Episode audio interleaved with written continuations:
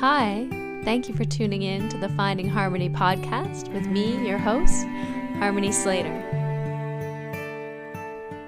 Well, hi there. I am so happy that you're here listening today. With September right around the corner, I can't believe that September is coming up so soon. We are having a special guest on our show today to uh, talk about his nonprofit organization. He's doing some incredible work, and September is a really special month because it has been designated as the National Recovery Month. So every September since 1989, um, we've been observing um, and focusing attention on substance abuse recovery and mental health issues and how the two coincide and um, some of the recovery practices and evidence based treatments that can really help people who are struggling with alcohol and drug addiction issues and mental health issues um, to find freedom and find recovery. And so, uh, our guest today, Taylor Hunt, is the founder of the Trini organization or sorry, the Trini Foundation, rather. And the Trini Foundation is a non-profit organization dedicated to introducing the transformational practice of Ashtanga Yoga to individuals who have been in recovery or who are currently in recovery that um, have struggled in the past with drug and alcohol addiction. And so for the month of September, they are having a special call to all yoga studios and yoga teachers and anyone who would like to get involved in hosting a class, either in person or online, um, to help increase awareness and understanding surrounding substance abuse issues. Um, and all of the money and all of the donations that are made to the Trini organization will go directly towards uh, supporting the teachers who go into these recovery centers and offer classes free of charge for um, the, those in the recovery programs, and also providing tuition scholarships for those who come out of recovery programs to be able to attend classes at uh, yoga schools. Uh, the Trini Foundation will actually pay for their yoga membership. And so, as we all know, yoga is sometimes a little costly, and especially if you're already um, down on your luck a little bit and you're needing some support and some help, we know how beneficial the practices of Ashtanga yoga can really be in transforming um, lives. I think if you're listening to this, you've probably experienced for yourself already the transformative aspect of the practice. And so, what better way to be able to help those who really are in a place where they could use and benefit from the Ashtanga yoga practice to help them, you know, create that strength, that resiliency, um, to feel comfortable in, in their own skin again, in their own bodies, and to cultivate a deeper relationship with themselves and with a higher power. So, um, I'm really excited to talk today, of course, to Taylor Hunt. And I think that addiction, alcohol abuse, drug abuse is something that, you know, sometimes we. Um, talk about on the show or we've t- we've had many people who have been in recovery and also um, myself and Russell, both of our parents and grandparents, uh, were alcoholics or are alcoholics, and so it's a issue that um, touches deeply. It's a very personal issue and something that um, is close to our hearts. And so we're really happy to support Taylor and the Trini Foundation today and for the entire month of September. And if you'd like to join me for my online class, I am going to be hosting the class on September 18th. And all of the money raised will go directly to the Trini Foundation. This is a Saturday morning. It will happen at 6 a.m. Pacific time or 9 a.m. Eastern time, which is, I think, uh, 3 p.m., 2 p.m. in the UK. so, if you'd like to join and support the Trini Foundation, you can come and practice with me a primary series, and we can have a little conference after the class to connect with each other. I would love for you to come and join and participate. And for the month of September, we're just encouraging everyone to, um, you know, be sober and join in the in the recovery movement and you know support those around you who are struggling or need help and you know be that shining light that I know you already all are. So I can't wait to get into this wonderful interview and story with Taylor Hunt, and he's going to talk a lot more about uh, the Trini Foundation and all of the incredible work that they are doing and um, yeah, let's let's just jump right in. The following program contains coarse language and content that some listeners may find offensive. Listener discretion is advised. Hi, welcome to the Finding Harmony podcast. I'm your host, Harmony. Hi, Harmony. Hi, and this is Russell. Har- you, you, may know this, um, but you know, real. I don't know if you listen to the show, but real friends of the po- of the podcast, they know that our our podcast is about two things: uh-huh. uh, digestion and drug use.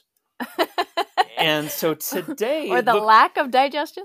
Well, all sorts of yeah. Um, today we're going to talk about both. I think. Hopefully. Yeah, we have somebody who really needs no introduction. I don't think he's very well known in our Ashtanga yoga community, and that's Taylor Hunt. Hi, Taylor. How are you? I'm doing great. Thanks for having me on the show, Harmony. Well, we're so happy that you're here. Taylor has his own podcast, The Heartbreak Kids, mm-hmm. and his is own shala. His own shala. He's the founder of Ashtanga Yoga Columbus, and you're kind of like an Instagram star. I don't know if that's true. I mean, I, I piss off people. That's what I do. so you're like Instagram infamous? Uh, I mean, I think that if you ask some people, I'd be Instagram infamous for sure. Um, I'm, I just say what I want to want to say, and I don't really like social media anymore, and so I hmm. literally just let it. I just let it rip. Wow. Well, you get a lot of attention. I know that. I mean, I think it's just because I speak my mind. Yeah, that's a good thing, though. That's a good quality. Harmony, you were on Taylor's podcast, The Heartbreak Kids. I was. You can go listen to the episode. And uh, did you speak your mind? Yeah, it's it's an in depth look a, at all kinds of things for sure. Yeah, was it a struggle, Taylor, to get her to talk about herself because she doesn't doesn't do that much here? You know, I think because I made her feel uh, safe and warm, and it was in my house, and it was like you know um, a supportive, uh, supportive environment that uh, she opened up to me. That's right. oh, that's yeah. the problem with this podcast to a T is I don't make her feel safe and warm. oh, that's it, man. That's exactly right. I I have an intro for you. I know our guests know you. Some of them might may not. Um, some of the you know this is mostly for Martha down in Florida, in case she doesn't know you, um, Valerie, uh, as, as well. So, Taylor, you teach the daily Mysore class at Ashtanga Yoga Columbus. You offer workshops around the world. You're author of the book Away from Darkness and director of the Trini Foundation, a nonprofit organization dedicated to sharing the life changing practice of Ashtanga with those suffering from addiction today's show, which is why we wanted to do this today, honors the National Recovery Month.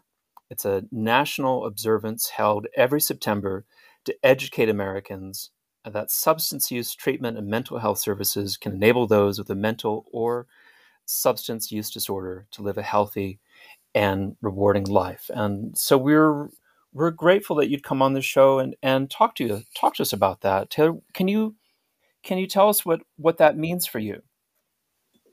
Yeah, I mean, well, first off, uh, Russell, it is it's literally something that we've done for the last five years. Um, you know, we've raised hundreds of thousands of dollars for the Trini Foundation to offer scholarships for people who are struggling with addiction. um, and go into uh, like and send them into yoga communities on scholarships that the Trini Foundation essentially pays for. And um, and every September we're trying to raise funds for it uh, because I mean if if you've ever been around someone who struggled with addiction, they don't have money to do yoga, and so it's like a I feel like it's an essential. And with that essential, like you know, uh, you have to do it. And if you're if you don't have the money for it, it's a real bummer. And so the, the National Recovery Month is something that we've uh, the Trini Foundation has sort of dovetailed uh, like with. And what we're trying to do is raise awareness, but also like provide access. And that's a real it's a really big deal because yoga can be transformative. Uh, it's been that in my life and countless others. And so National Recovery Month is us like it's a it's a little bit of a rally cry. Um, you know, we're we're asking people to get involved, to teach classes, to make donations, to understand what addiction means or what it means to be an addict, um, so that people can face their problems, so that there's not, uh, you know, they're they don't have anything, you know, stuck in their closet, you know, or have this hidden addiction because it's happening way too often, um, d- definitely because of the pandemic. Yeah, especially because of the pandemic, I think it's really increased addiction issues for sure. Yeah. There's a, a song by my my um, my favorite country western artist, uh, John Prine, uh, called "Sam Stone." Do you know that song?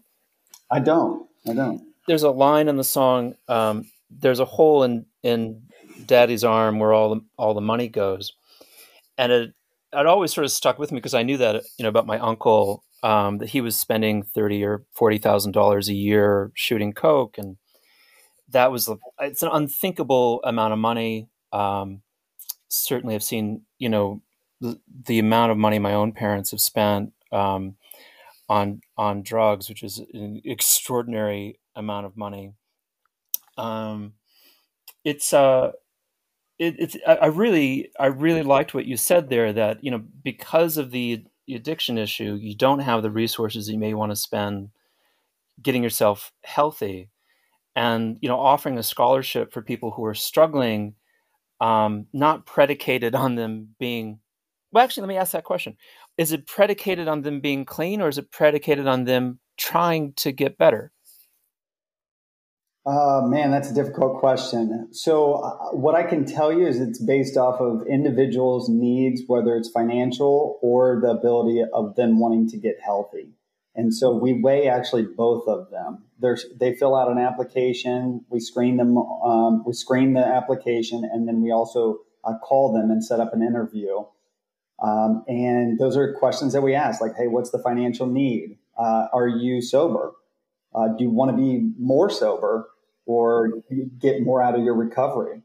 Or are you uh, just are are you still drinking and using today? And we've had all different ranges. If they're still drinking and using, um, it's not necessarily a very good thing for them to come to a yoga community because I mean they would literally a lot of a lot of the drugs have to be medically detoxed um, from from them. And so typically the people that are like in severe, I would say like severe need we send them to treatment centers. Um, and, and that's like one of the ways that we sort of, uh, you know, we end up being a resource for the community because people reach out to us all the time and they, they actually need um, a different level of care than what we're actually talking about, you know, like offering yoga scholarship. And right. do you, do you then pay for them to go to the to the the center? Are you are you contributing to the center, or is it just a you're providing a resources for them um, geographically, for lack of a better word? Yeah. So if they want to go to like a treatment center, um, they would uh, they would basically have to be on uh, Medicaid or they would have to have private insurance. But that's not really what Trini's mission is. Eventually, I do believe that it will probably get there, um, where we help people in treatment center. But basically, uh, Trini Foundation's um, mission is that we're trying to provide access to yoga because we believe it's a life saving tool um, for a person's recovery.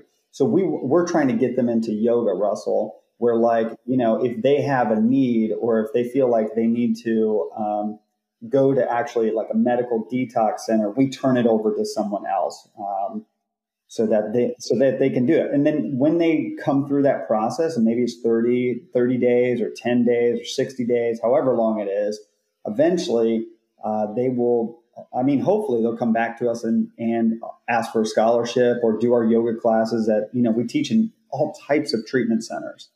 I mean uh, a, a, lot of treatment centers. I'm not, I'm not sure the exact number. I was going to say hundreds but um, it's something it, it's a lot of treatment uh, center classes that we're doing. And so you have sort of an initiative as well where you're training um, teachers or practitioners of yoga who then are going into these centers and offering classes. Is that correct? Yeah. So in 2016, um, I was in Mysore, India, and I finished writing my book. And I remember taking it to Sharath's office and, I, and uh, giving him the manuscript of it. And um, and I said, you know, you're in this, and I don't want to offend you, so can you read it? And he he grabbed it. He like looked at it for a second, slid it back to me, and he said, like, hey, I trust you um, with writing whatever you need to write. And um, I was like, wow, that's amazing. Um, well, in that same conversation, um, I was like, I'm also starting a nonprofit so that people don't have to struggle the way that I did and um, and I told him that I wanted to do basically train like trainings, you know, something that like in Ashtanga world, it's like, you know, um, I, I, don't know if it's frowned upon, but it's definitely something that it's borderline whether or not you should be doing them or not. Well, you need um, permission for it. That's for yeah, damn sure. Yeah. so I asked for permission, and uh, he said I could do training. So I, I the initiative is basically that I have this program that I teach teachers to teach in treatment centers. Um, I don't really train people who are not teachers to be teachers. Uh, it's more like you know training a teacher to already be a teacher or or like specialize them. Oh, it's like a fellowship. Yeah. yeah. Okay. Yeah, and a little bit of apprenticeship or a little bit of mentorship, but I, but we basically send them into treatment centers after they get done with the program, and uh, the Trini Foundation pays them. You know, so you know, AYC, Ashtanga Yoga Columbus, has, I don't know, maybe 10, 10 teachers, but the Trini Foundation has like, I don't know, it could be upward at any given time. I mean, it changes all the time because of um, access, or, but it could be 100, it could be 25, it could be 50. Um, so we have a lot of teachers that are out there teaching the Ashtanga method, like literally as traditional as we possibly can be inside addiction treatment centers. And that's for, we have some for mental health um, for eating. Um, most of them are for drugs and alcohol. Wow. So if I were interested in becoming a teacher in one of these facilities, how would I do that? Well, I mean, first off, I wouldn't have to train you. well, I mean, is there some like particular issues or like like topics that you would cover outside of, you know, just um, teaching asana? Oh yeah, I mean we cover trauma sensitive. We cover like how to operate the class, what the like what kind of abbreviations or modifications you can make with the practice that are acceptable, and th- those are obviously per Sharath. Um, and uh, you know, so we have like a basically a course that talks about all that stuff. We have we talk about the problem of what addiction and what's happening in in society today. Um, we talk to therapists about uh, reading rooms and reading bodies. And uh, we talk about adjustments and we talk about power structure in the room. Um, you know, uh, we, we literally talk about so much, um, so much stuff in, the, in these trainings. And um, it, it covers everything.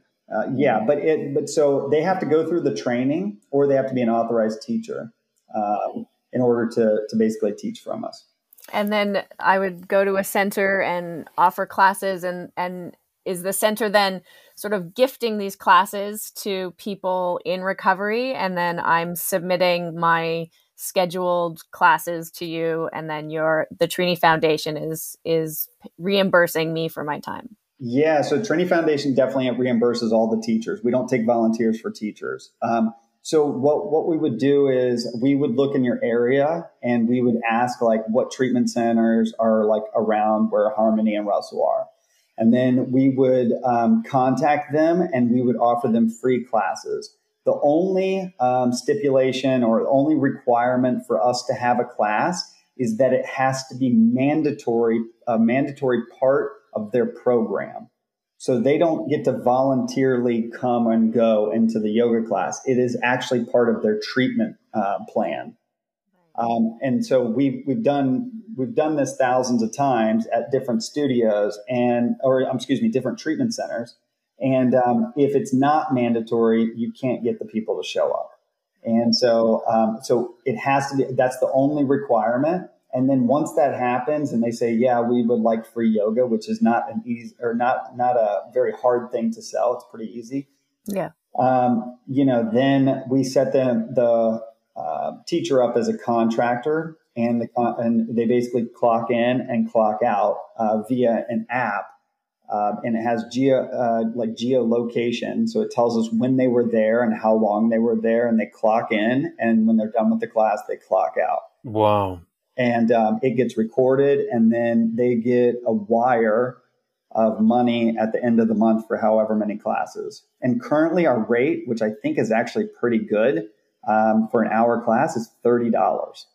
So we That's pay $30 a class for every teacher. And so there's two programs that the Trini Foundation does. One is we pay teachers to go into treatment centers and teach. And that's what we raise money for.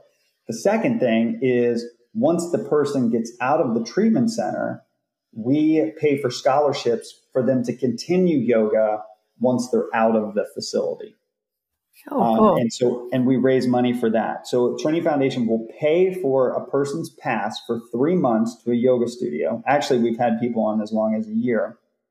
Um, but we we literally pay for a three month pass. We contact the studio. We tell them that we have a potential person that uh, could come to their class, and that's a relatively easy conversation too with uh, with um, you know studios because you're essentially giving them an extra student. And the only requirement there is that the person who's getting the scholarship has to show up three days a week. Nice. Right. Yeah. And so they have to show up three days a week. And if they don't show up three days a week, the pass is just canceled. You know, so we pay, end up paying for a month and maybe they don't show up. But we've had really good retention rates. I mean, we've had, uh, I mean, and also we're ali- uh, like aligned with like some really, um, uh, really great teachers I mean, there there's amazing teachers that you know, and and studios that are aligned with us. So like, you know, a person who is fresh off the streets, straight out of treatment center, they're right into a healthy yoga community with a strong teacher that is teaching them the transformative tool of Ashtanga yoga. I mean, it's it's unbelievable. It's exactly what happened to me, um, but we're replicating it. You know, we've scaled the process, so it's not just me that have went through this process of treatment, 12 steps, sponsorship, and then all the way to, um, you know, like learning yoga. I, we do really want to ask you in depth more about your own personal story, if, if you'd be happy to share. One, one follow up question I have for you, you first, if you don't mind, is when I think about for me personally, my own um, experience with Ashtanga yoga uh, is that it's an extraordinarily emotionally uh, challenging environment. Uh, so much the time you're you're face to face with your own habits, your own choices, uh, the kind of person you think you are compared to you know what the teacher is is trying to transform you into. I felt, especially as a young man, that that transformation was um, was a really very challenging period in my life, and I and I wonder um,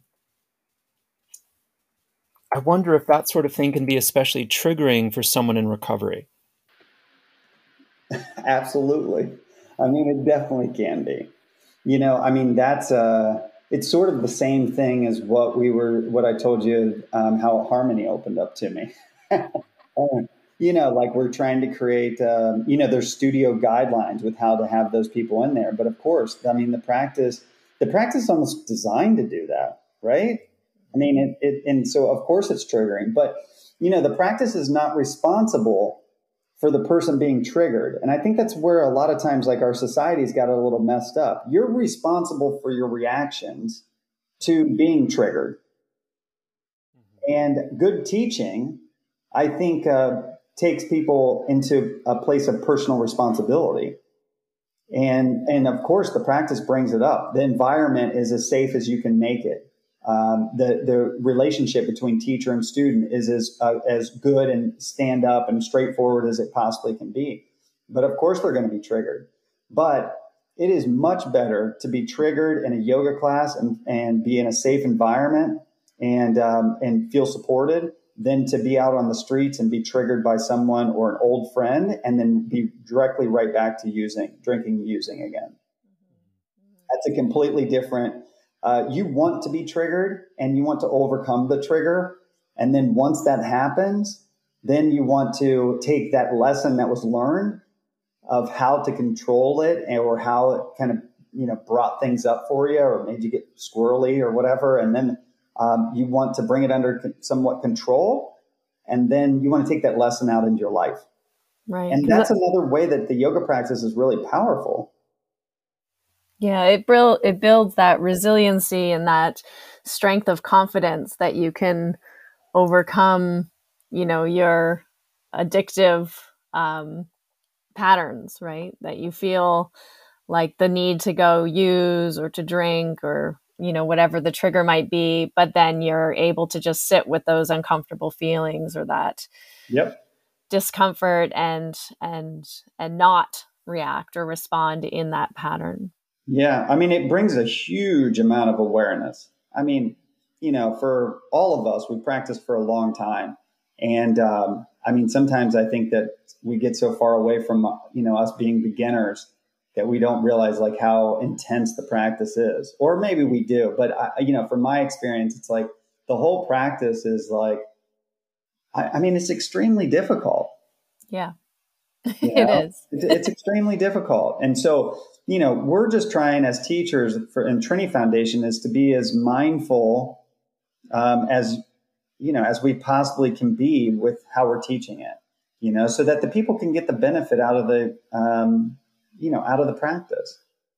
It's interesting, you know, I've I've seen a lot of guys um, through my my time in Mysore who would use to get themselves through the practice, to get themselves ready for the next day, and then you know I've I've seen um, I've seen that myself, um, whether I'm using you know muscle relaxants or or you know um, anti-inflammatories um, or I've also seen in myself a, a, desire to to break my sobriety if um, if I feel like a sense of um, that there's no use trying hard anymore. Like yeah. why why try to achieve an Ashtanga yoga anymore at, at, at, my age and my you know my um, you know my back issues or what have you. So fuck it. I'll you know why stay sober. Right. I guess I, am not sure there's a question there, other than I'm, I wonder if um, if does that resonate with you personally? Um, you know, I I mean, I want to stay sober, and I want to use the practice uh, to its full potential because it's empowered me. You know, like I have seen people that have used muscle relaxers and also practice yeah, like yeah. on the on the same day. Yeah. Like, no wonder you can put your leg behind your head, bro. That that that's I'm, i was talking about myself. Yeah. and uh, you know, and I'm I, I, like, it is such a process of um, coming to realness that I, I like. I can't even foresee a time and like it, that does it doesn't even make sense to me, Russell. Mm-hmm. You know, like like I think that the people that might be using drugs or whatever and then also doing their practice they didn't they don't have a problem like how I did. You know like my practice was my practice was uh, you know was non-existent if I was if I was drinking and using. It wouldn't happen. I mean I'm dying. I'm not living at that point. You know? Can you talk about that a, a little bit further? Because I I I that really resonates with me that um, I know that if I use today, I'm not going to end up, um, you know, if I if I have a drink today or um, a stimulant of some kind, I'm not going to end up um, out of a job and homeless in three days. But for but for people there, it seems like for a lot of there are um, structurally there are people that if they break their sobriety that's the hole it, it, they slide down to immediately. Would would you would you agree with that assessment? I mean, that's it. I, if if I drink or use again, you will be seeing my obituary. Like there, there is no doubt in my mind. I I have um, I've seen I've you know I basically went through treatment um, program four times, and uh, it it progressively got worse and worse.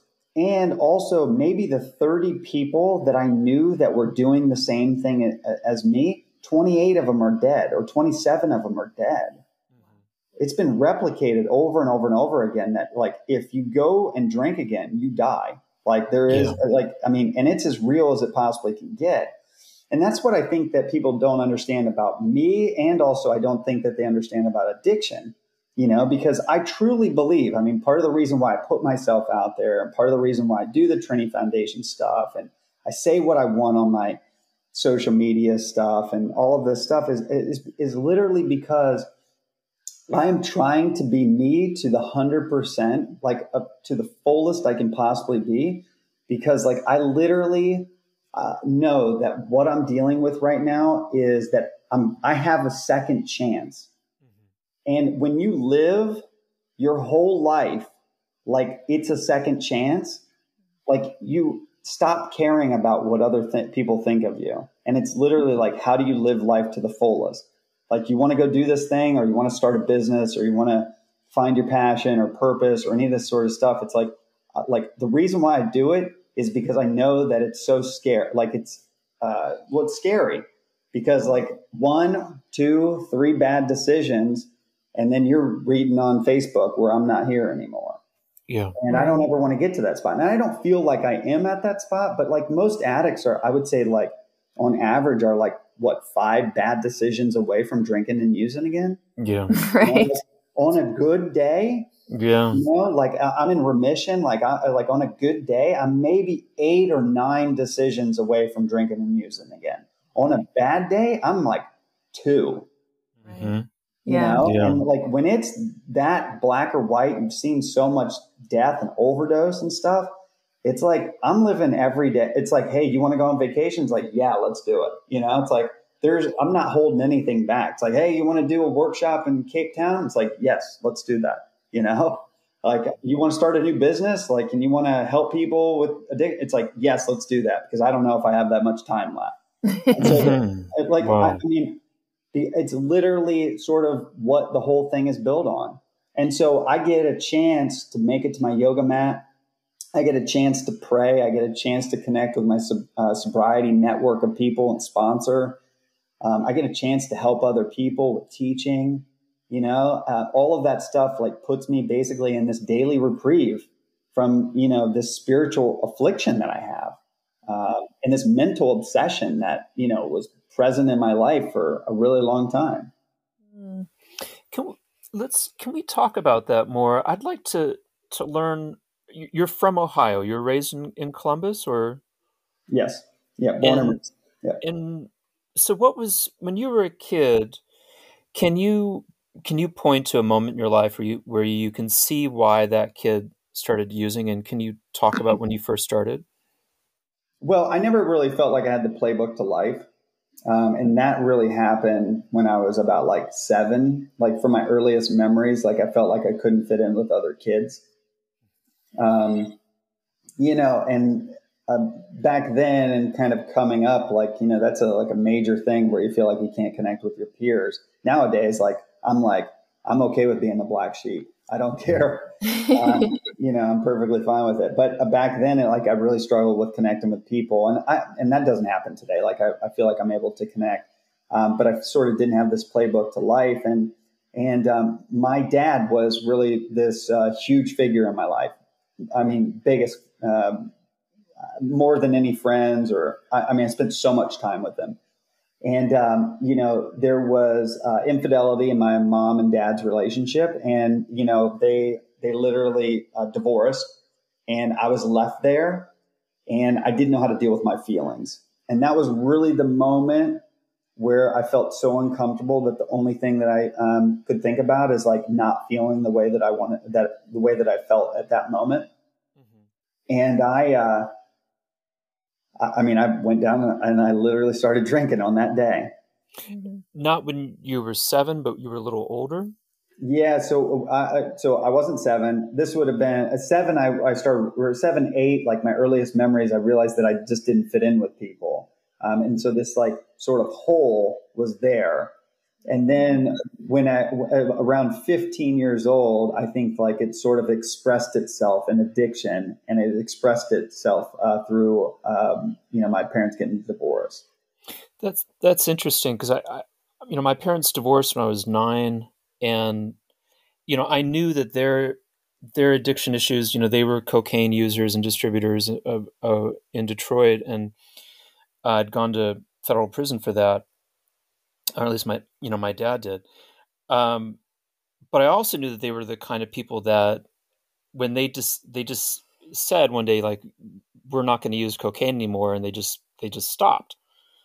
Um, so I was aware of all these things and ashamed of all these things and very much aware of of like you said being like you know having this story in my backpack that I was walking around with all the time and feeling really very different and very different from other kids. And yet when I started using I was I was I was using because I thought it was cool.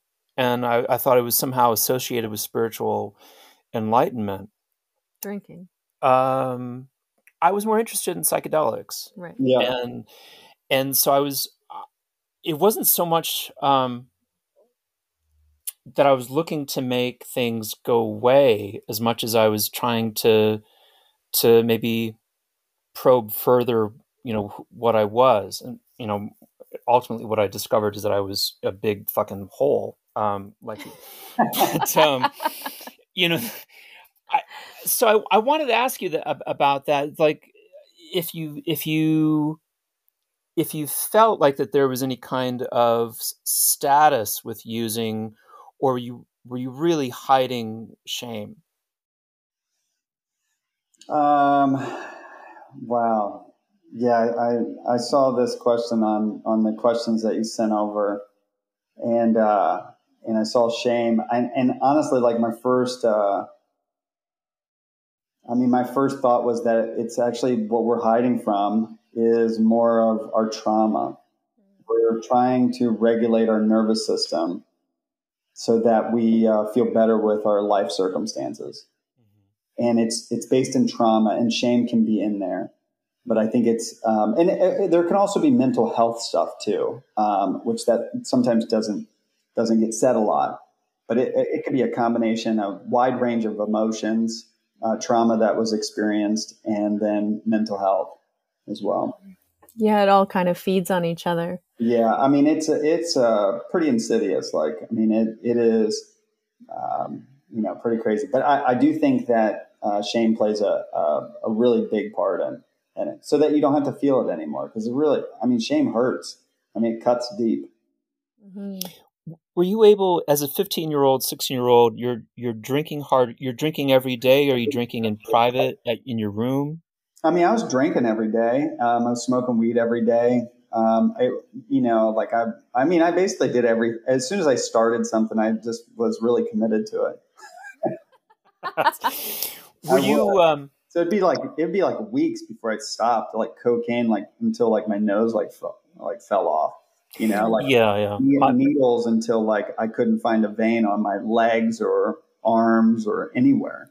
Was that as a as a teenager you were able to to to get access to that kind of stuff? Um, I mean, as a teenager, I was I was I, I hadn't used heroin at, at, that point, but yeah, as a teenager, I was doing cocaine and alcohol and um, all those all the other ones. Yeah. How are you How are you getting access to that stuff? How are you paying for that stuff? Well, I mean, you know, when my parents got a divorce, um, I basically became the man, the man of the house. Like, you know, I I went to school. Uh, I'm basically like I was like a young adult um, at that point. You know, I had a job that I worked at a Longhorn Steakhouse. Oh, nice. Yeah. yeah, and I was the um, they called it the quarterback, but basically it was the person that set up all the plates so that they they all look presentable as they go out. Um, and so and and I also like cook the steaks, and I was I became like sort of a master griller uh, of steaks, which is totally different than how I live today. But um, how so, old were you when you had this job? Like 16, 17. Fantastic. Yeah. yeah. And so I made like 20 bucks an hour doing it. And nice. so, and I would go, I would work every single day with exception of uh, Sunday or with the exception of Saturdays and also like a Tuesday or Thursday. And so I would work every other day. So I, I was actually bringing home a lot of, a lot of money, you know? And on one side of things, like I was handling business and sort of like cooking the steaks, but also like taking care of my mom a little bit and paying for some bills. But then on the other side, like when I wasn't doing those things, my whole life was falling apart.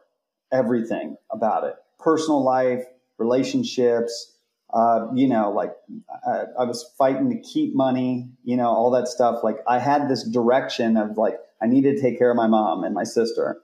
And then I needed to take care of like making money.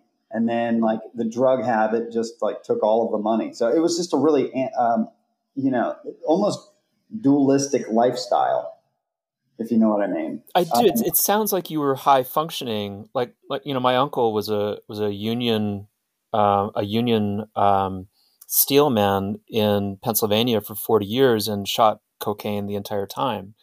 You know, a very high functioning addict. Yeah. Um, so you were able to manage both sides of this thing. Of course. And yeah. so even when you were getting into needles, you were still making money. Were you in the restaurant industry the, the whole time? Well, I was in the restaurant industry, and, uh, but I ended up um, running my dad's company. What, and, what was that? Um, and so my dad owned a distribution company that uh, sold fruits and vegetables and everything that you would need to like basically open up a restaurant. Wow. Um, and so I was um, at one point um, when I first started, I was a uh, customer service, and then I was a sales rep, and then I became vice president and then president. And then, you know, I basically ended up running the whole company. Um, wow. Yeah. And so, like, I, I worked my way up, but that didn't happen until I got out of high school.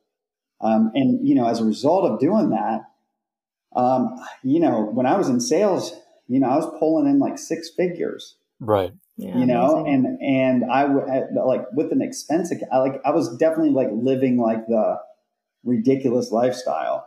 So I had so much, I had so much money. I remember one deal, and this is way too much information, but I remember one one deal. Like they gave me a check for closing the deal that you know just the year before was as much as I made the whole mm-hmm. year.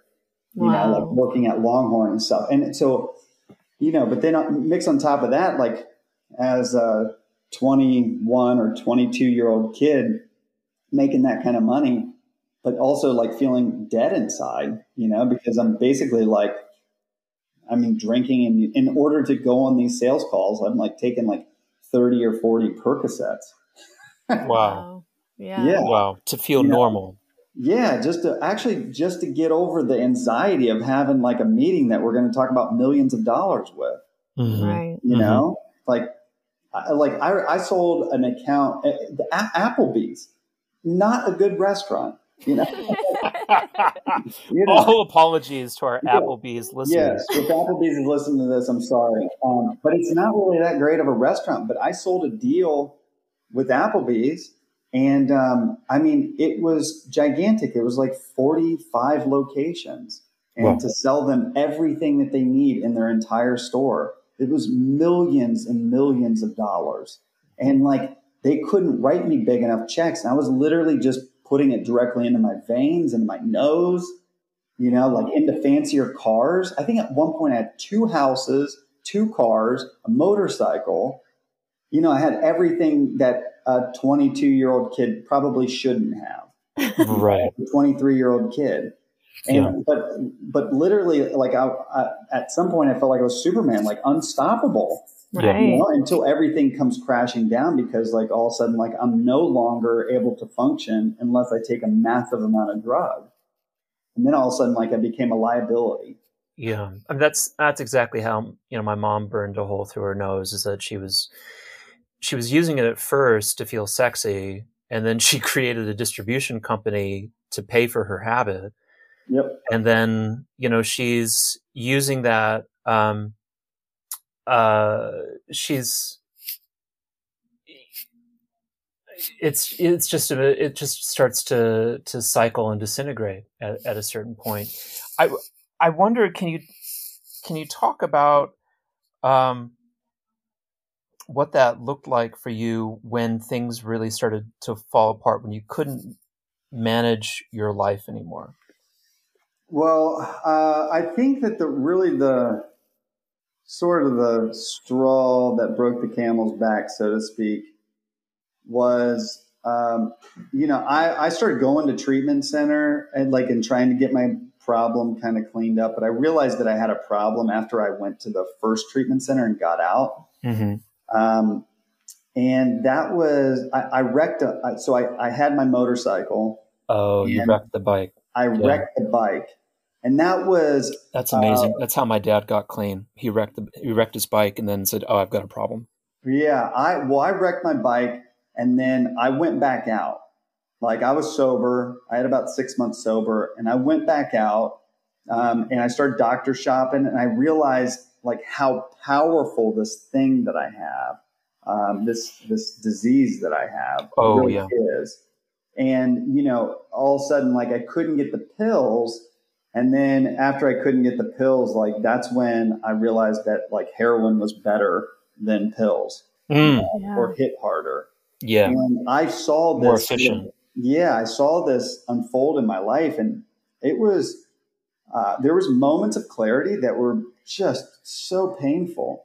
Like uh, you know, and, and right around this time, there was uh, there was moments where I was like, I would, you know, like come to. I would almost be like blacked out, and I'd be like staring in the mirror, and I'd be like, who is that person? Like literally staring in the mirror and like not knowing who is staring back at me, thinking it is someone else uh, because I had lost so much weight or you know that kind of stuff. And and so doctor shop and all all of what I just mentioned, like you know that was you know I was hanging out in houses and passing out because of you know the heroin in, in bed and and being okay with having like cockroaches walk across you because the house that you were in because you couldn't really move from from the drugs that you were doing. And being okay with that is just something that seems unfat or or even worse. I would get in this car with people that i really didn't know and that was not not safe to be around and we would call the drug dealer and we'd call this mexican cartel to come deliver drugs and I would have these moments of clarity because I would start getting anxious. And it was called like user anticipation. And so everyone in the car, and this is way too graphic, but I'm going to share it anyways because it, it, it, just shares the realness. The, the Mexican drug dealer would pull up in front of us, and every person in the car had to get out of the car and throw up because we were so excited that we were about to get drugs and alcohol. We would, yeah. we would literally be throwing up because we needed the drugs so bad, and also we were having user anticipation. Like Jesus. we were about to get high, and those are like moments that like the normal person can't even can't even fathom. You know, it's like all of the stuff that I was saying about the practice and all this stuff. It's like, you know, like the practice has literally saved my life. I mean, it's been one of the most unbelievable things that I've ever ever done for myself. So, Wait, so it was the practice that that saved you. Was that within a treatment center environment? Can you describe that revelation that there was something that could save you? Well, I mean, it happened. Uh, so I went to treatment, and treatment gave me a program that I had to do in order to like stay sober. And um, uh, the last time through the treatment center, like you know, I walked in, I was like, you know, 135 pounds. And right now I'm 185 pounds. Wow. so, um, and I had arms that were swollen.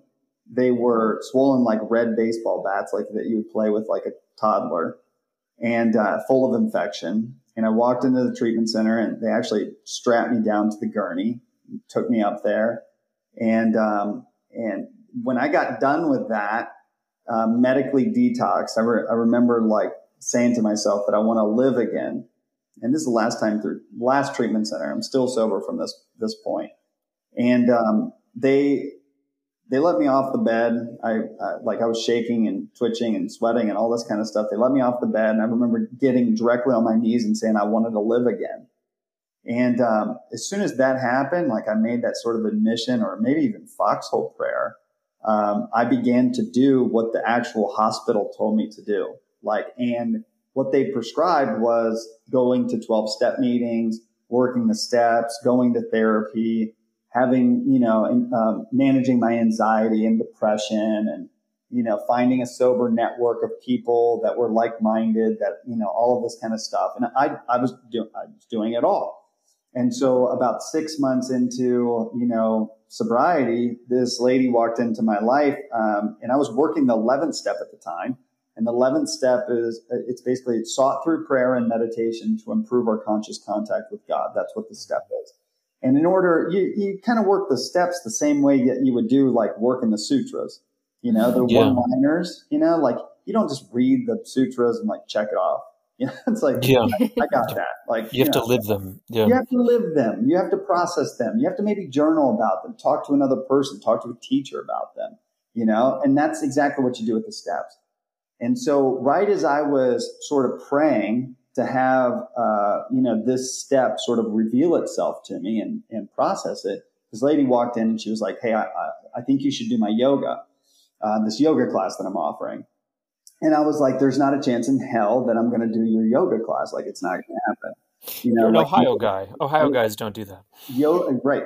Uh, yoga is for girls. I'm not interested in it. Yeah. Uh, you know, and this is really before yoga was cool. You know, like yeah. this is still 2000s. Um, I think that uh, it was a little bit better than maybe the 90s or even the 80s, but like, you know, this is early 2000s, and and I was like, it's not happening, and and so uh, I brushed her off, and I saw her six more times. And that's when, um, after the sixth time, I, I, thought the lady was, you know, harassing me or stalking me or something like that.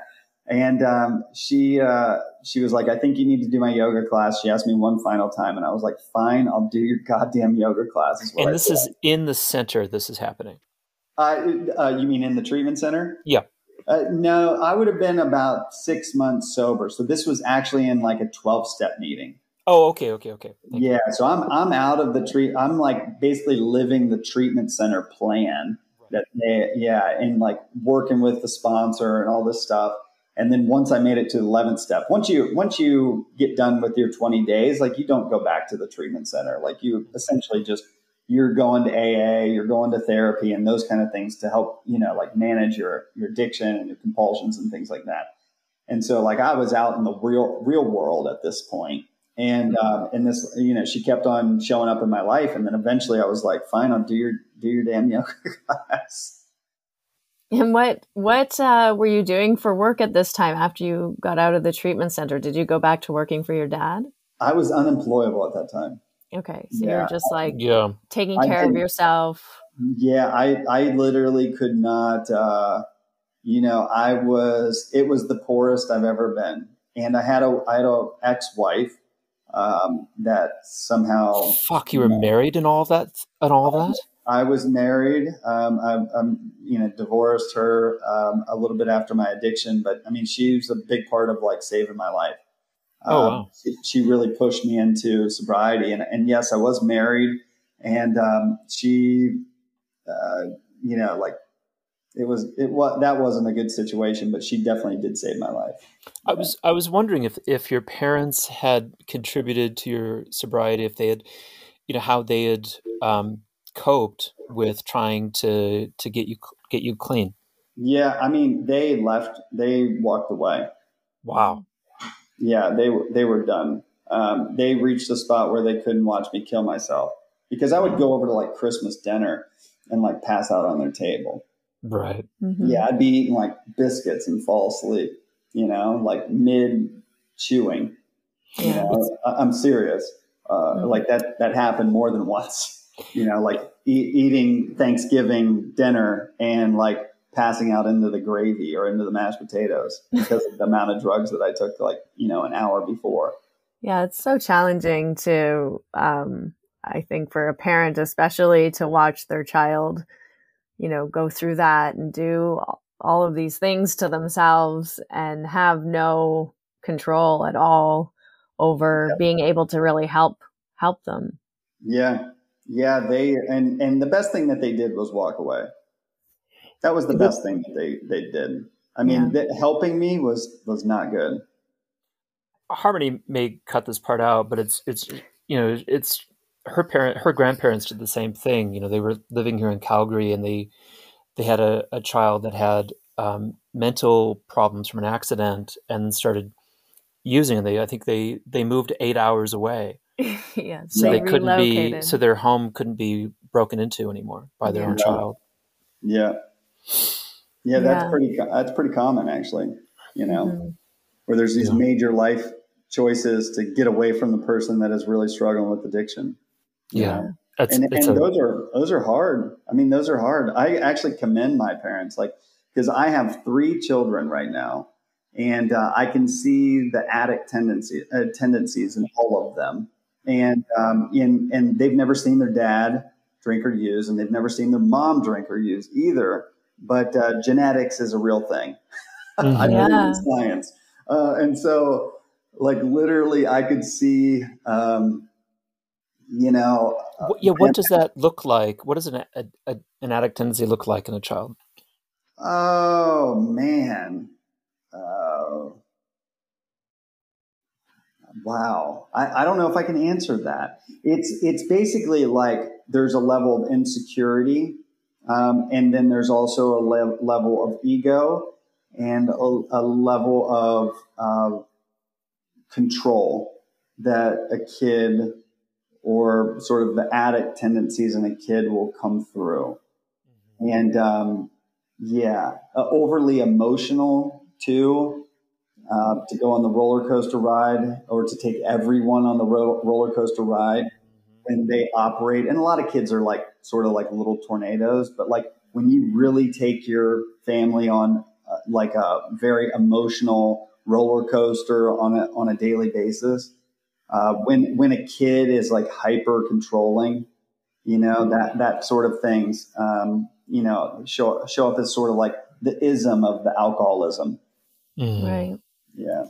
Yeah, it's interesting too. I find like also even like with Jediah, like once he gets into something, he gets like so into it. Like you were saying, you, you know, you never did anything just like kind of, you just like everything was like full on. Full on. Yeah. Or not at all. right. It's either 100 or zero.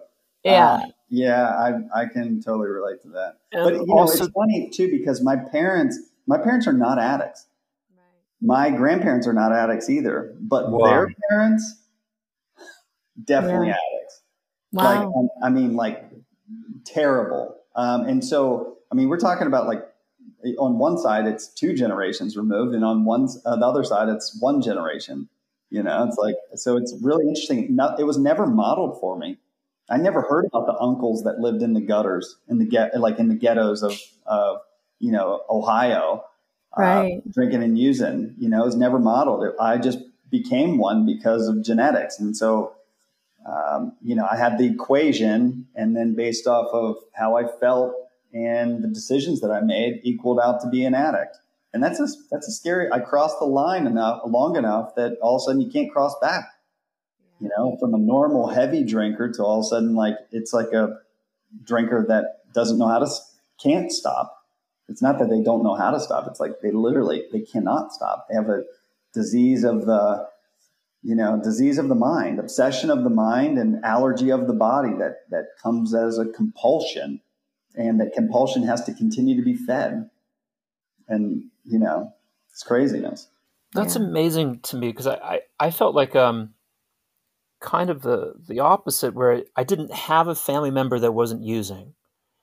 And I had multiple family members that were, you know, using themselves into the ground or under the ground.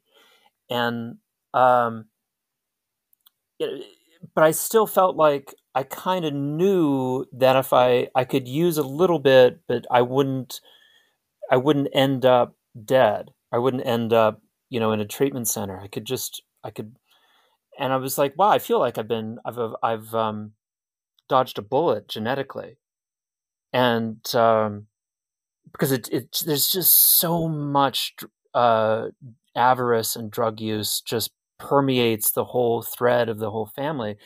But it, it all sort of seems to also rest in this kind of trauma history that runs through the family. So much trauma, so much abuse, so much sexual abuse, yeah. uh, physical abuse, and emotional abuse.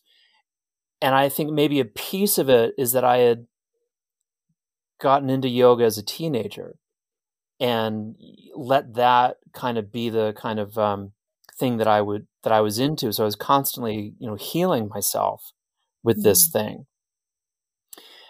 Um, yeah, that's interesting it's curious like what takes someone from like you say a heavy drinker that you know can still function and then pushes someone over the edge to like not being able to stop and then right. going into harder and harder substances yep yeah it's i mean it's it's a mystery of how like it actually sort of manifests in people's lives for sure yeah do you feel the, the same way about um other ish, other things in your life that you treat them in an addictive way, whether it's say um, like a like a coffee is a is a stimulant that you know works on us in a, in a very particular way with our brain chemistry. It's addictive. It doesn't destroy our lives, I I think, um, but we we become addicted to it. Or Ashtanga yoga, is in itself is a kind of um, it's something that we um, takes a placeholder for uh, a uh, you know a substance. Would you would you agree with that? That that sometimes we use Ashtanga yoga as a as a substitute for for another kind of um, drug. Yeah, I mean, you know, I, I, that's like what normal people always ask me. No, it, it is. It's what normal. And so, Russell, thanks for being normal. Um, because you know, in my head, it, it like it doesn't make sense because you know, like you can't do something as healthy as what Ashtanga. I guess if the intention is that you're trying to do harm, and and believe it or not, people actually try and do harm while they're practicing yoga, um, or at least they approach it in a way that might be harmful. Uh, maybe that's a better way to put it. And so, um, but it's the practice is healing, you know, and it's it's the exact opposite of of like drugs and alcohol. And it, it can occupy the same space and fill people up very similar to how like the spirits or alcohol can, you know, um, you know, like fill people up. But it, the the feeling is is that you're you're doing something good for yourself, you know. So it, yes, they occupy the same space, but the practice is, you know, it's not addictive. I, I mean, if anything, it at, in the beginning, it's okay to be addicted to addicted to it because like you're you're not killing yourself as a result of practicing. You're killing yourself as a result of putting needles and heroin in your body or cocaine. You know, so it, it's it's very interesting, you know, thing because everyone asks me that, and it's like, I, I mean, I don't approach my practice as addictive, but it does occupy the same space. But I'm healing.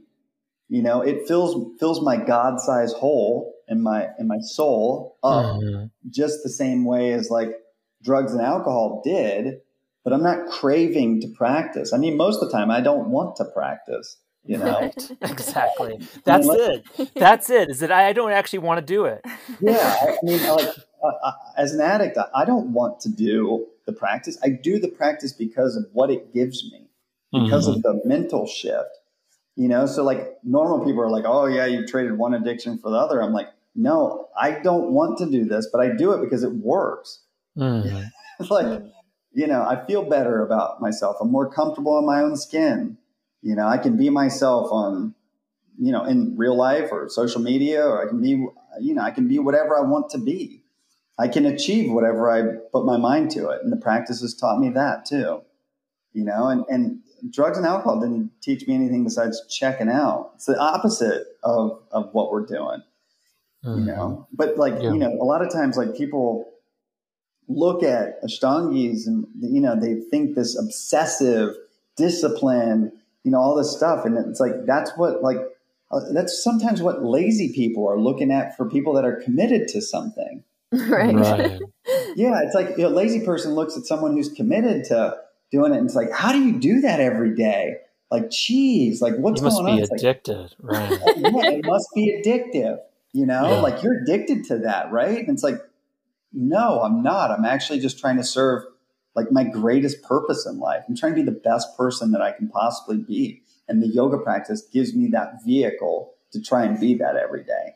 It's so interesting. You know, Russell and I have talked about this a little bit about like how maybe some brains, some people, maybe all people, I don't I don't know, but you know, have these this addictive or this obsessive compulsive kind of um propensity and so no matter what you're kind of into, you're going to like be doing it in a way that it's, you know, it's kind of addictive. Driven. It's driven. It's, you know, so whether it's work and you become a workaholic or it's alcohol and you become an alcoholic or it's yoga and you become a yogaaholic or it's you know running and now you're like doing the ultra marathons or you know whatever it Anorexia. is or anorexia, the not eating, you know. Right. Um, it's just sort of like a circuitry in your brain and maybe it's more about like you say choosing something that is is creating health and also creating the awareness of this pattern rather than uh, checking out, checking out right. right. Like checking yeah. in and being like, okay, yeah, I have this pattern, I see it, rather than like checking out and being like, you know, not paying attention, and and that just kind of moves you further and further into whatever pattern it is. Yeah. Yeah, I mean, uh, lately everyone's been talking to me about like, oh yeah, like I need to find some sort of balance in my life. Mm-hmm you know, like I, I, feel like that's sort of the flavor of the the month or the last two months. I need some balance, and it's like, like, I mean, if you're always searching for balance, like it's not gonna happen. Like it's not happening. You know, it's like, and to search for it like means that there's suffering at the root because you're never gonna find it. Mm. So it's like, you know, and I feel like that's the same sort of kind of thing. I'm oh, I'm searching for balance. I need to give up on my practice or any of this stuff. It's like if you want something, if you want to be a better person, you know, you want to raise money for people who are struggling with addiction, or you want to uh, be Instagram famous or whatever, you know, whatever your goals are, whatever it is, it doesn't matter. There's no balance. You know, it's your the accepting of the situation. It's it's doing the work and in the process not being like a neurotic aggressive, ridiculous person. It's really trying to find harmony, you know, for lack of pun. You know, it's like mm-hmm. like you're literally trying to be out of balance and find acceptance. You know, and and yeah. too often I think people like look at things and they're like, I mean, some people just are not willing to, you know, be out of balance. And sometimes you have to be, there has to be some sort of discipline or striving towards something else um, instead of just being in our comfort zone. I don't know. Does that make sense or no? It it really does. It, it reminds. I just I brought it up because um, someone asked me if I was spiritually bypassing through using through doing Ashtanga yoga uh, rather than addressing this this mental issue I was struggling with. What? And I thought, well, as long I'm doing the thing, I'm doing Ashtanga yoga. I don't have a real clear idea of what's wrong with me yet. I'm just trying to fix things first. And and that took a long period of time of practice with great discipline and enthusiasm, just like Patanjali asked of us. Right. And so when I think about what's actually happening there, that the brain has to physically rewire itself so that it can appreciate that can experience joy again in, instead of um, you know filling a, a, a void by checking out then you know that's going to take a long time. It's going to take a long time to physically rewire the brain and i think uh, it's okay to um, to do that. Yep. And it's interesting like this idea of of balance you know i think it's it's not a static state right? Right. And so we're always kind of you know, going in and out of this sort of perfect thing because as soon as you kind of find that perfect day or that perfect combination of things where you're like, oh, I had a really balanced day, you know, and then you try to fix it in that state. Now all of a sudden yeah. that's going to take you out of balance again, right? Right. So it's it's a kind of a funny concept that you need. It's in flux all the time, and you're constantly needing to kind of recalibrate to. Yeah you know different um, situations and circumstances coming up. Yep. I, I agree with that 100% it, it's uh, the whole practice and you know i've had to on podcast i've i've gotten asked what you asked me there russell like a million times. Mm-hmm. you know, because people you know don't understand it and you know and it's okay. They don't have to understand it. It's and you know like i try and explain it the best i can uh, because addiction is confusing. People don't understand it. And if you're uh, kind of attached to it like there's someone in your life that you know struggling with it you don't want to talk about it. That's for damn sure. Mm-hmm. mm-hmm. can you that was a, that was a, another interesting thing that you mentioned um, when i was kind of going through your work and, in your book about um, using your voice finally um, you said it literally took me nine years of practicing yoga before I was okay with my past. There was so much pain and so much struggle. I just never thought I would really, I would be ready to tell my story. That's something that I really, I really resonated with. Is that I was carrying so much shame and embarrassment about my my my family and about what had happened to me and the, the trauma that I had experienced growing up in that family it was really difficult to talk about. Uh, can you talk about how you're able to start using your voice to tell your story? Um, wow. When I was maybe eight years in sobriety, something like that, I remember that uh, I was actually trying to practice uh, being grateful.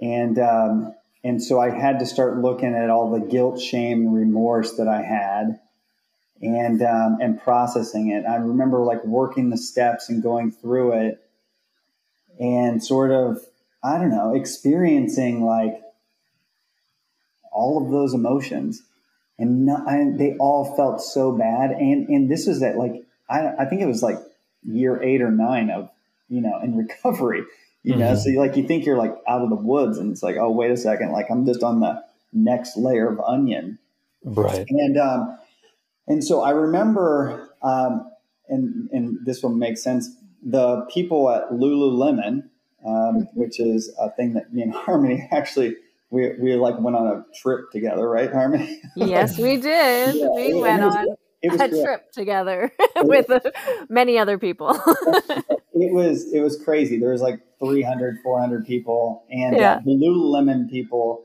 uh, talked me into, uh, and I was in the process of like working the steps again, but uh, they they sort of like unblocked my throat chakra huh.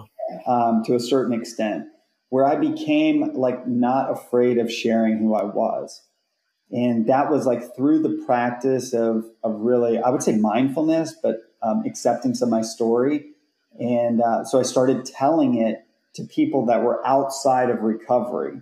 Mm-hmm. And that's when I started really doing the work, of, um, which I'm still doing today, where I, I like I go into communities. Like t- uh, tomorrow, I will be in South Carolina, and I'll be speaking about addiction and giving a 30 minute talk at a fundraiser um, for a, for a lady or for a foundation down there. Um, I'm just there for a day, and I go down there and speak and and help her try and raise money for addiction and a bunch of other services and stuff like that.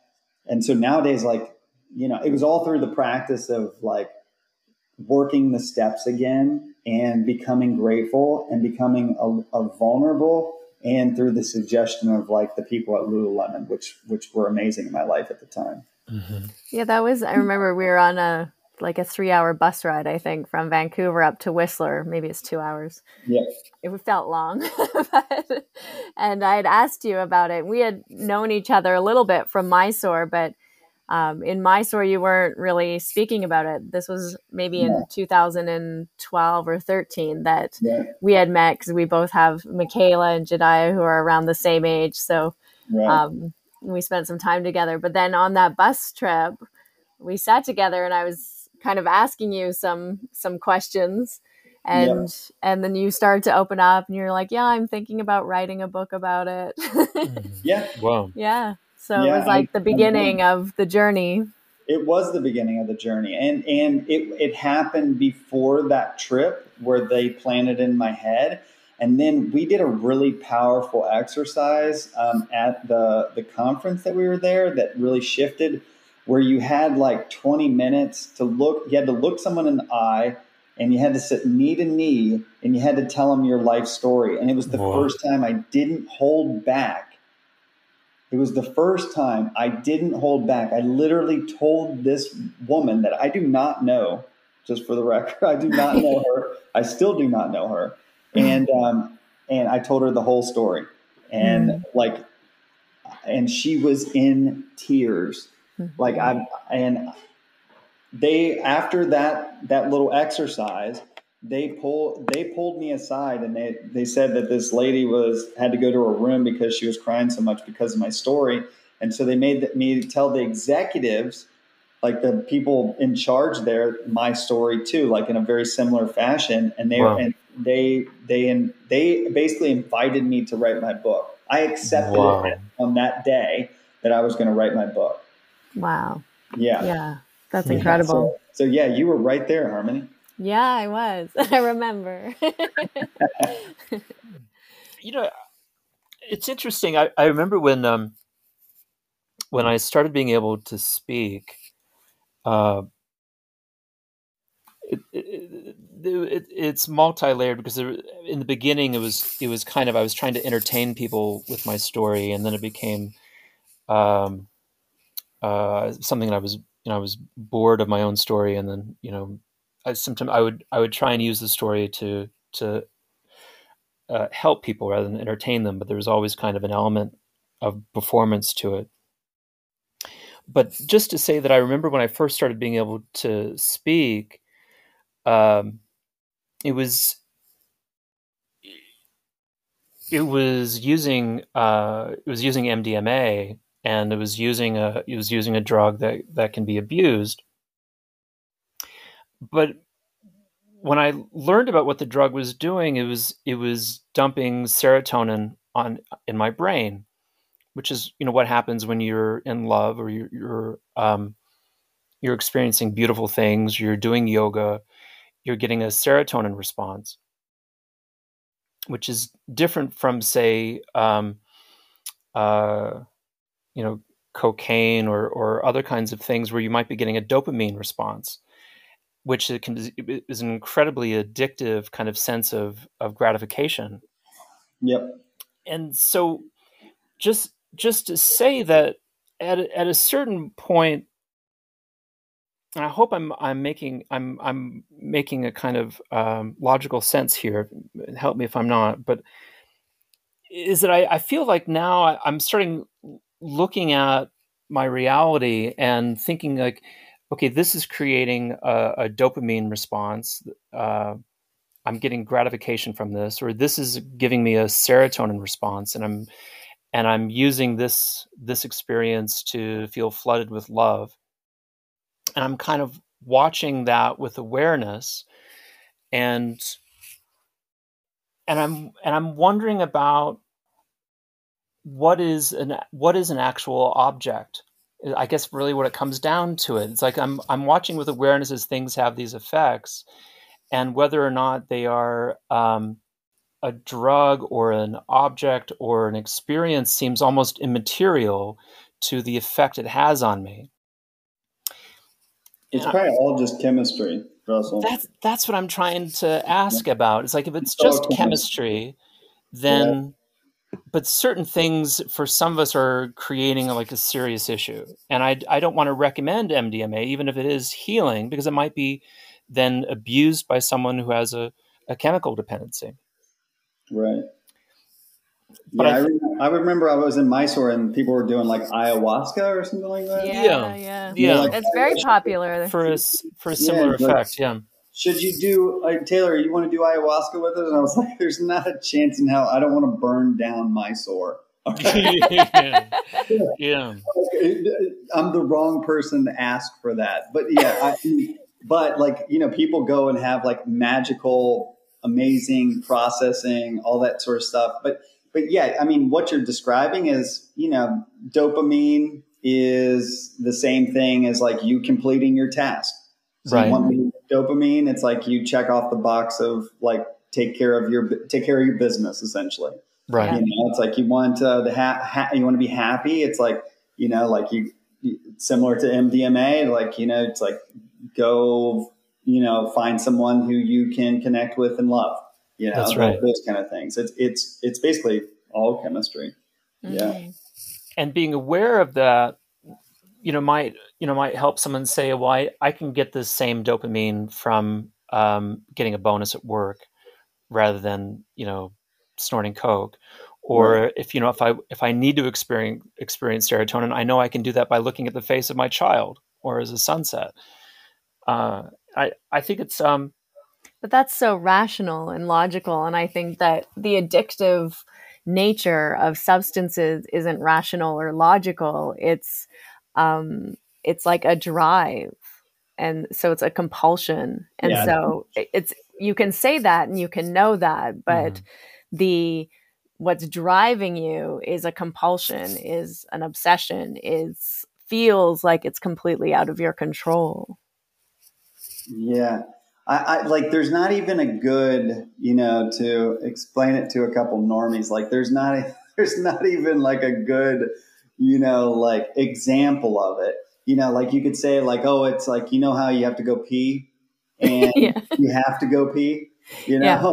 Like and like uh, well that's the same as addiction like we have to mm-hmm. do it just like you have like your bladder feels like it's about to explode uh, but, right. it, but it, it's different because it's actually like even grosser feeling than that uh, mm-hmm. because you feel like you're sort of being dr- dragged to do something that you know is not really in line with what you should be doing mm-hmm. right um, you know or what's in alignment with your life and that kind of stuff and so it's it's really interesting there's I, I mean even cigarettes, you know, like there's time in my life where I, you know, smoke plenty of cigarettes and, and it, it doesn't, it still does not compare. Wow. To, to the compulsion that you would get as a result of snorting some cocaine. Wow. Yeah. I yeah. feel very fortunate that I never went down the path of, of hard drugs because mm-hmm. definitely my addictive centers of my brain are, uh, yeah very uh, lit up. you just start realizing that if you do get sober, like myself, mm-hmm. that you're one of the lucky ones. You mm. know, so the same stuff like you know that I was talking about earlier with having a second chance and living life to the fullest. Like you start seeing that really, you know, we're talking about from a disease like how I had it, which everyone who I hung around had it to like my extent. We're talking like a 3% chance that people are going to recover. Right. Three, three folks. Yeah. Three. With the with fentanyl and needles, it's only 3%. percent mm-hmm. like, yeah. Uh, yeah. And so you start realizing that uh, like you're one of the lucky ones. Like in Harmony, you're one of the lucky ones too. It's like, you know, you you didn't use any drugs or alcohol. Like you know, don't. Well, I did use drugs and alcohol, just not the heavy, hardcore ones that I'm pretty sure would have killed me. Don't use the hard ones, but you just start realizing that you know you really have been given a second chance, and yeah. you know, like you start once you get sober, it's like wow, it's like not everyone does this. Many people die. Yeah. yeah. You know? And I made it out alive, and so like I try and use, you know, the the fact, my voice my story, you know, my influence, whatever it is, to raise money for the person who's still struggling so that they can, you know, hopefully we can help provide some resources for them, you know, to raise the awareness of it.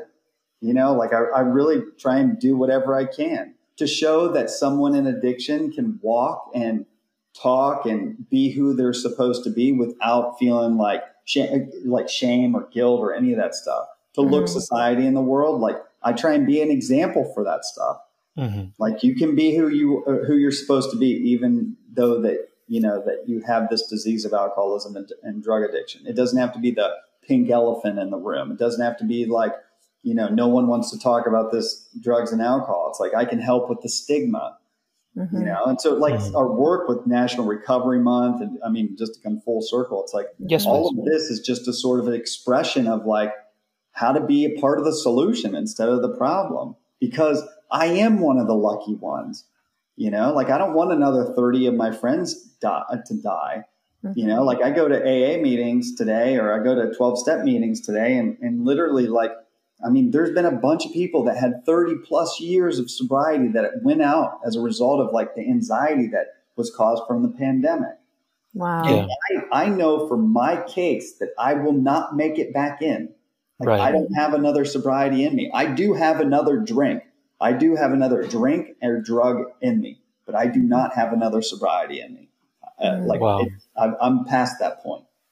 It was interesting. Philip Seymour Hoffman, I think, experienced the same thing. You know, he had been sober 30 years, was at a cast party. Everybody, you know, they wrapped and it's like, well, you know, I'm 47. I can have a glass of champagne. And he was dead in six months. Yep. I can't tell you how many times that's happened in my life. Like, wow. I mean, it's so many I can't count on fingers and toes.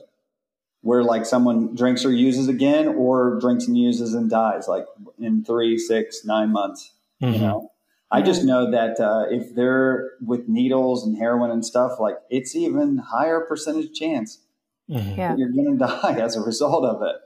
Yeah. You know, like I tell my sponsees, I'm like, you know what, you can, you're going to have to be get really comfortable with being uncomfortable because for you to drink or use again is to to sign your death certificate you know like in addicts we we end up in jails institutions or dying that's yeah. that's our fate and it's a progressive it's fatal serious um, chronic relapsing disease that is not, that if not taken care of uh, will kill you for sure i've seen it too many times well, I'm I'm glad you said that, and I, I didn't want to leave you with the impression that I that I, that someone with this disease can take care of it by rationally examining, you know, what yeah. brain chemistry is happening to them. I didn't want to leave you with that impression.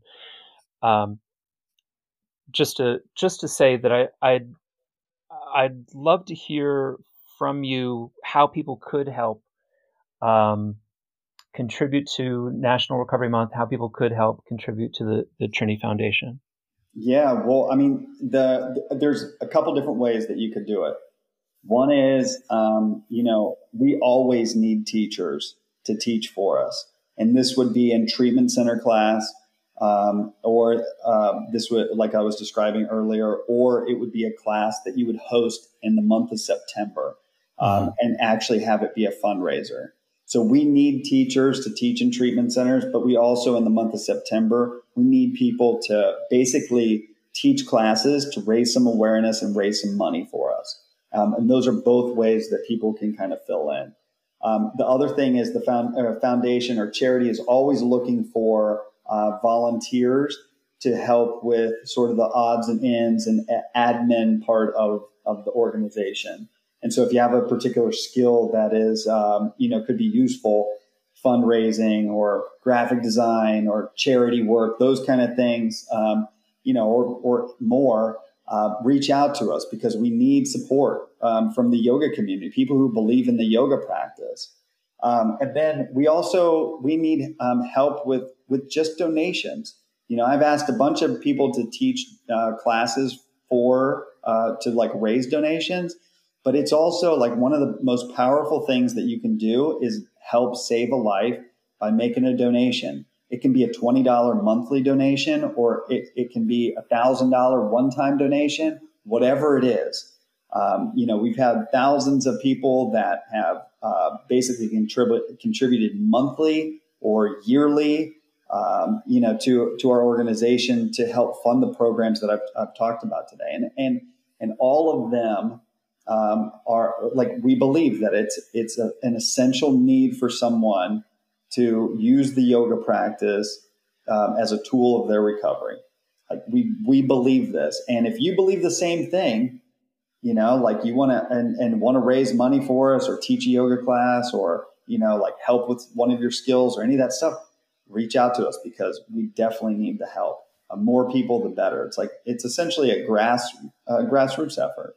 So. Yeah, that's amazing. And there's so many people I think who have struggled with addiction and addictive behaviors in the past that come to this practice and really have benefited from the healing benefits and that increased awareness, that understanding of ahimsa to oneself above all else first, so mm-hmm. that it mm-hmm. can, you know, radiate out outward. And I'm really excited because I'm going to be hosting a donation class for the Trini Foundation on yeah, Saturday, so September 18th. So if people want to attend that class online, there'll be more information up on my website. And if you can't attend that class, there's, I'm sure, tons of classes happening for the Trini Foundation all throughout the month of September. Yeah. So first off, Harmony, thank you so much for teaching a class for us. Like, um, and make sure, like, uh, we'll make sure that we promote it um, on all of our social media channels.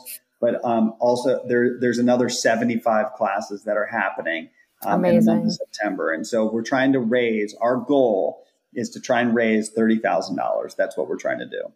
Um, I think I think that's that's easily achievable. I think we should make it fifty thousand. Yeah, well, I like to uh, blow past the. I, I like expectations. Yeah. Okay. Okay. yeah. yeah. So uh, fifty thousand is great, but let's just do the thirty first, and let's get the other twenty after. So, okay. yeah. Yeah, but thirty thousand uh, thirty thousand dollars is our goal, and in one month that that basically like helps uh, fund uh, roughly five hundred yoga scholarships, um, and uh, and also like all, teach all of the classes that we teach, and like puts us essentially back on budget for the year, which is pretty awesome. So That's because fantastic. this last uh, 2020 was a pretty a pretty good year, but 2021 because of how hectic it has been um, it's actually been more hectic than when we were kind of at the stay-at-home orders here in, in Ohio and in the United States. Uh, 2021 has been more difficult to actually navigate. Um, I agree. Yeah, it feels it feels absolutely like uncertain about everything. yeah, well, I mean, 2020, like it, they told us to stay home, and we were like, "Yeah, let's stay home. Like this is good." And then all of a sudden, like 2021 rolls around, they're like, we might stay at home, we might not. You might have to wear a mask and you might not, but you should get a vaccine, but we're not sure about the vaccine, but you should probably take it. And we're sitting there going like, what is happening with this world? I think you said it perfectly. I'm like, I don't get it. And so uh, there's been a level of anxiety and, and that has shown up basically uh, in our lack of fundraising. we uh, the Trini Foundation is uh, this year has done well, but it, it has done much better in the years before um, and and we're trying to right the right the ship right now. Well, I'm excited to be a part of it, and I'm absolutely just always so impressed with your heart and your initiative and all the things that you and your family. I know that Jess is really involved in the administrative part of the Trini Foundation, and yeah, she um, works. You know, she works her butt off. Yeah, she certainly does, and and, and she puts up with me too. So I know that she has like a very challenging work life balance, doesn't she? I'll take that as a compliment. Along with the three children, they're diff- they're more difficult than I am. Uh, yeah, probably not. But you know what they say in India: your husband is your your other child. So right, right. yeah, she takes care of me more than than probably the kids. Yeah. Well, thank you again for sharing your story again. I, I know you you've, you've had to do this a, a number of times, but I'm, I'm, grateful that you've you've been so generous with us, and and uh, you know I hope we haven't been um, uh, too awkward in, in, in talking to you about it. No, no, I actually, I well, first off, really appreciate the support that you guys are giving us, um, especially for the month of September. That means a lot. Um, and also, like you asked some really great questions, and so I appreciate you having me on the show. And um, it means a lot to me and, and to a lot of people that I represent that uh, you guys had me on here. So, well, thanks so much for coming, Taylor. It's so nice to reconnect with you again. Yep. Let's do it sooner rather than later. That sounds like a plan. Let's do that. okay. Thank you. Thanks for listening to this episode of Finding Harmony With me, your host, Harmony Slater. You can find out more information on my website, harmonyslater.com, and I look forward to connecting with you again soon.